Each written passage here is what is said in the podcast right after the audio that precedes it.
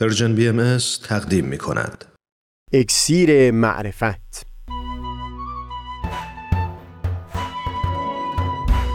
مروری بر مضامین کتاب ایقان این گفتار در ستایش سوختن اراده بشری در برابر کتاب الهی. از تا حمامه ازلی در شور و تغنی است گوش قلب را از سروش او بی بحر مکن. از تا همامه ازلی در شور و تغنیست گوش قلب را از سروش او بی بهره مکن. گوش قلب را از سروش او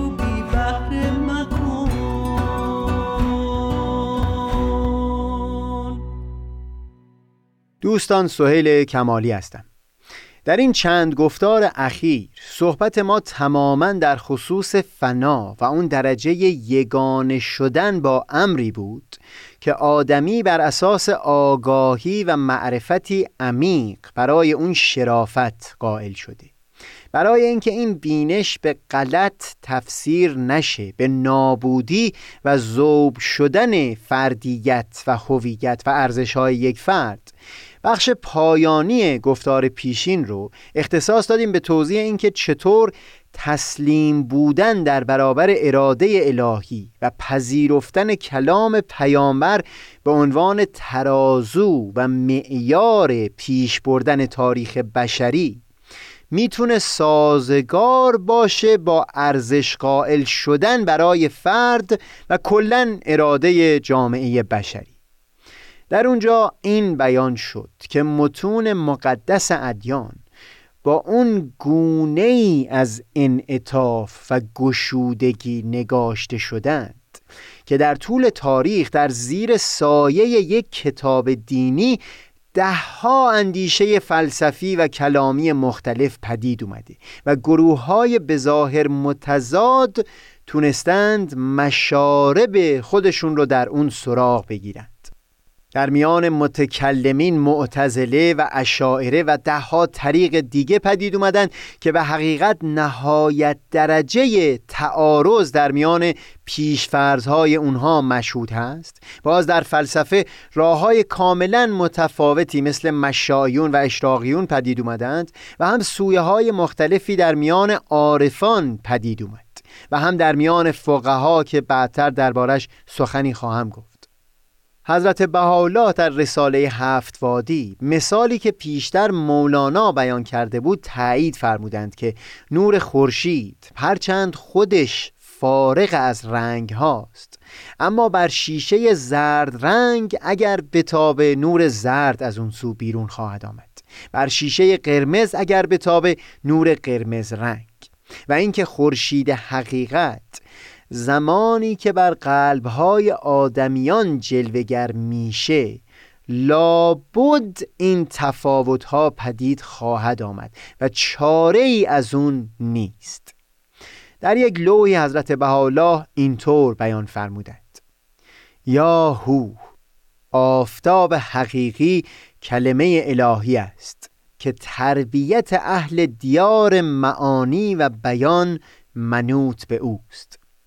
تجلی او در هر مرآتی به لون او ظاهر. مثلا در مرایای قلوب حکما تجلی فرمود حکمت ظاهر شد. و همچنین در مرایای افعده عارفین تجلی فرموده بدایع عرفان و حقایق تبیان ظاهر شده. و همونطور که پیشتر بیان کردیم نقد حضرت بهاءالله بر رفتار متکلمین و عرفا و فقها و غیر او در فاصله میان دو ظهور این بود که در مواجهه با عقاید متعارض با تندی و درشتی برخورد می‌کردند. در خصوص فقها که مستاقها بیشترند مثل برخوردی که با شهاب الدین سهروردی داشتند و نهال وجود او را در جوانی شکستند. برخورد عالمی مثل محمد غزالی در معارضه با فلاسفه در کتاب تهافت الفلاسفه هم معلوم همگان هست که در اون تا پای تکفیر فیلسوفان پیش رفت. متاسفانه عرفا هم در تعن به فلاسفه و معتزله کم نگذاشتند و زبان را به زشترین تعبیرها باز کردند. این بود که حضرت بهاءالله اکیدن من کردن همچون رفتارهای از جنس سب و در حق صاحبان افکار متفاوت رو. در یک لوح در خصوص سخن یکی از عارفان که محل اعتراض برخی کسان شده بود به مخاطب اینطور یادآور شدند. باری ای سلمان بر احبای حق القا کن که در کلمات احدی به دیده اعتراض ملاحظه منمایید بلکه به دیده شفقت و مرحمت مشاهده کنید.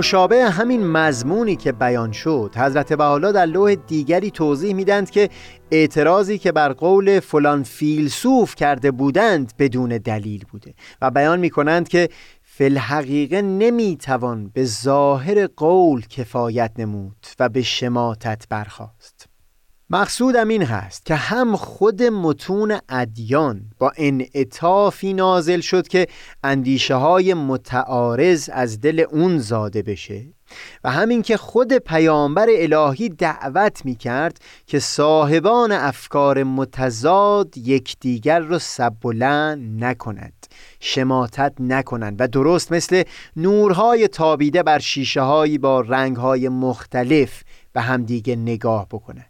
چرا که هیچ یک منطقا و ضرورتا دست کم تا قبل از ظهور بعدی پیامبر الهی امکان دسترسی به نور بیرنگ حقیقت پیش از تابیدن بر این شیشه ها رو نمی داشتند. به تعبیر ملیح حسام الدین چلبی شاگرد و یار مولانا دریا هزاران جوی شود. اما هزاران جوی دریا نشود. این چنین هست که دست کم در کیته اندیشه کلام الهی به هیچ وجه فردیت آدمیان و هویت بشری رو در قفس حبس نکرد. بلکه بالعکس بستری و هم قوهی پدید آورد تا این اندیشه های گونه گون در سایه اون دیانت زاده بشند و به پشتوانه بخشهایی از متن کتاب آسمانی بالیدن بگیرند. درباره این ادعا توجه به یک چیز خالی از لطف نیست. اینکه به حقیقت خود ادیان منبع پدید آوردن بخش بزرگی از تفاوتها و تعارضها در اندیشه های بشری هستند. به عنوان مثال اون نحوه نگرشی که نسبت به جهان هستی در میان ساکنان شرق دور رواج داره. بسیار متفاوت و حتی گاهی در تعارض هست با نگاهی که ساکنان خاور میانه و یا اروپا داشتند. مشخصا این منوط و وابسته به مزامین متون مقدس آین هندو و هم بیانات حضرت بودا بوده در مقایسه با متون آسمانی که در ادیان ابراهیمی پدید اومده. این به حقیقت شگفتانگیز و به تعبیر امثال یک بام و دو هوا هست که از یک سو ادیان مورد نقد قرار می‌گیرند به این اتهام که جلوی بروز و ظهور اندیشه ها و افکار گوناگون در جامعه بشری رو می‌گیرند مرغ فکر بشر رو در قفس می‌کنند و یک نواختی رو طلب می‌کنند. اما از اون سو این اعتراض و نقد هم باز بر ادیان وارد شده که نگرش ها و بینش های کاملا متعارض با یکدیگر رو رواج دادن و لذا بنیان اختلاف رو فراهم آوردند. به عبارت دیگه دین هم برای پدید آوردن افکار و اندیشه های متعارض مورد نقد قرار گرفته و هم به بهانه خفه کردن ظهور اندیشه های مختلف. این در حالی بوده که حتی در درون یک جامعه دینی به جای یک نواختی اندیشه ما نشان از طیف بسیار وسیعی از افکار و عقیده های متعارض می‌بینیم. و به عنوان مثال در طول تاریخ اسلام با وجود همه تکفیرها و سب و لعنهایی که از سوی حضرت بهاءالله مورد نقد قرار گرفت باز هم بسیار معدود بودند شمار اندیشمندانی که حقیقتا به خاطر طرح اندیشه های نو و نه به دلایل سیاسی مورد شکنجه و آزار قرار گرفته باشند.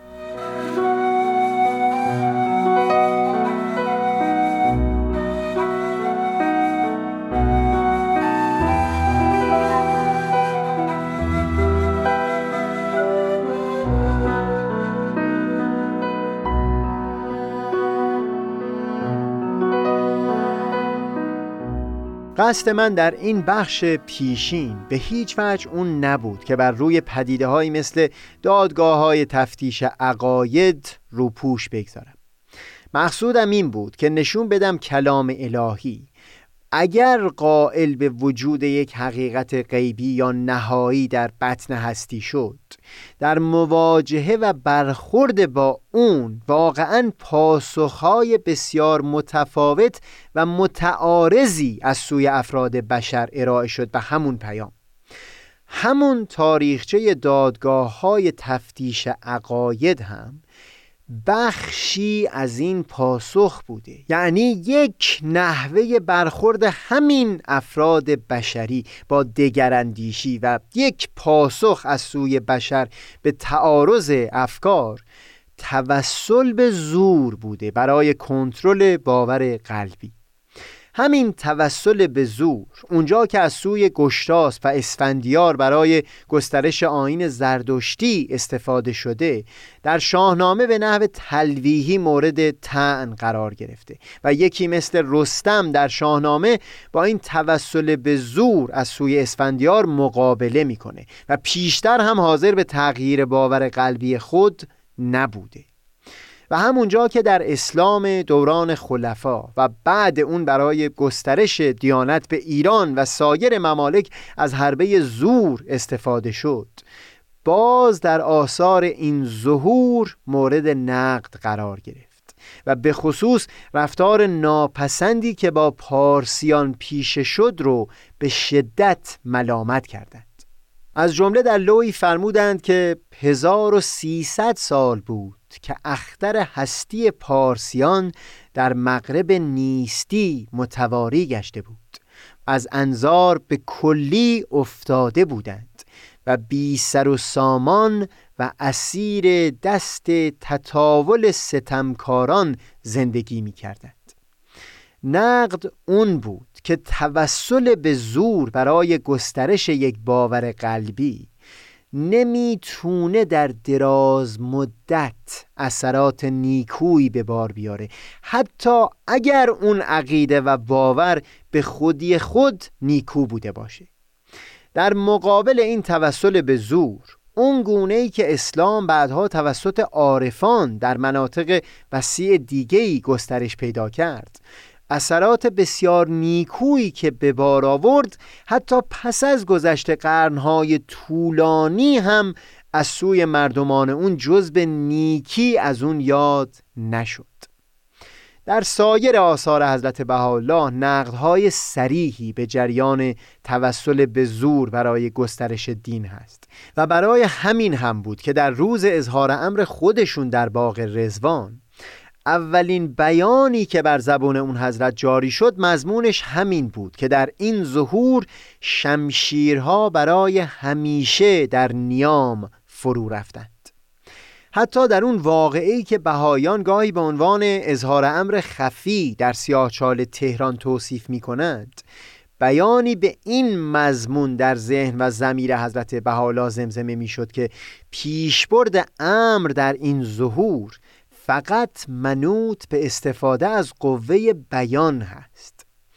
این نکته بسیار جالب هست که هرچند در کتاب ایقان به سراحت درباره توسل به زور برای گسترش دین سخنی نفرمودند اما یک جا در همین اثر واضحا بیان می کند که اگر تغییر عقیده در یک شخص از سر خوف و اضطراب بوده باشه نام همچو تغییر باوری رو ایمان نمیشه گذاشت. چرا که مفهوم ایمان تحولی در احوال درونی فرد هست در تعامل با اون حقیقت غیبی.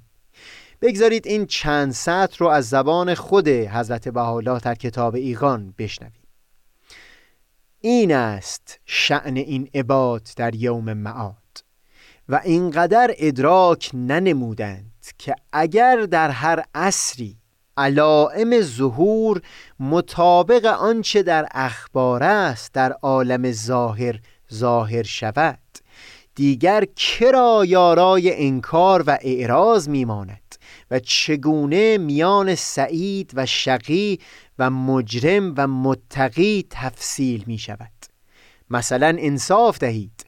اگر این عبارات که در انجیل مستور است بر حسب ظاهر ظاهر شود و ملائکه با عیسی ابن مریم از سماع ظاهره با ابری نازل شوند دیگر که یارای تکذیب دارد و یا که لایق انکار و قابل استکبار باشد بلکه فلفور همه اهل ارز را اضطراب به قسمی احاطه می کند که قادر بر حرف و تکلم نیستند تا چه رسد به رد و قبول.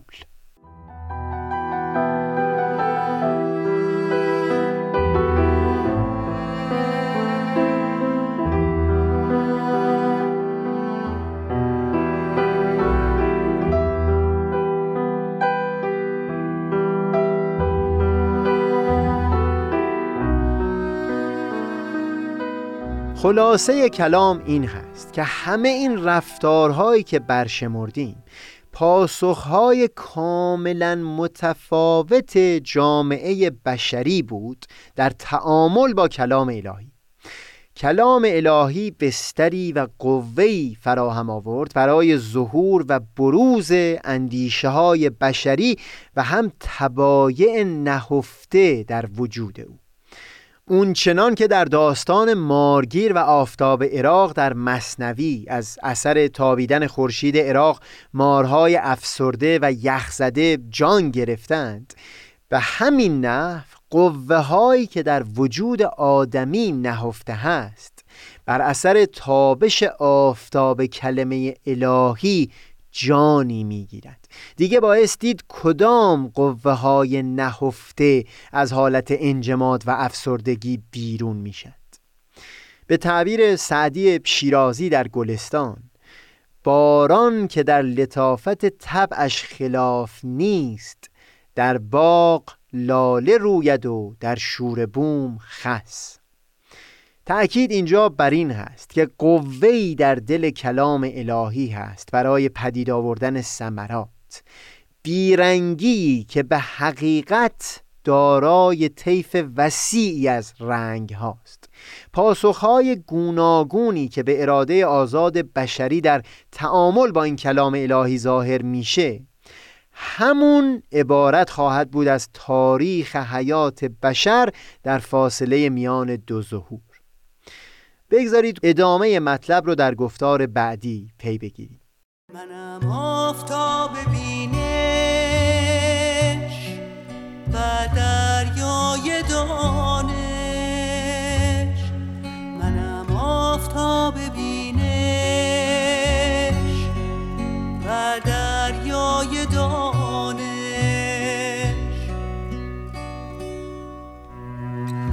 پشمردگان را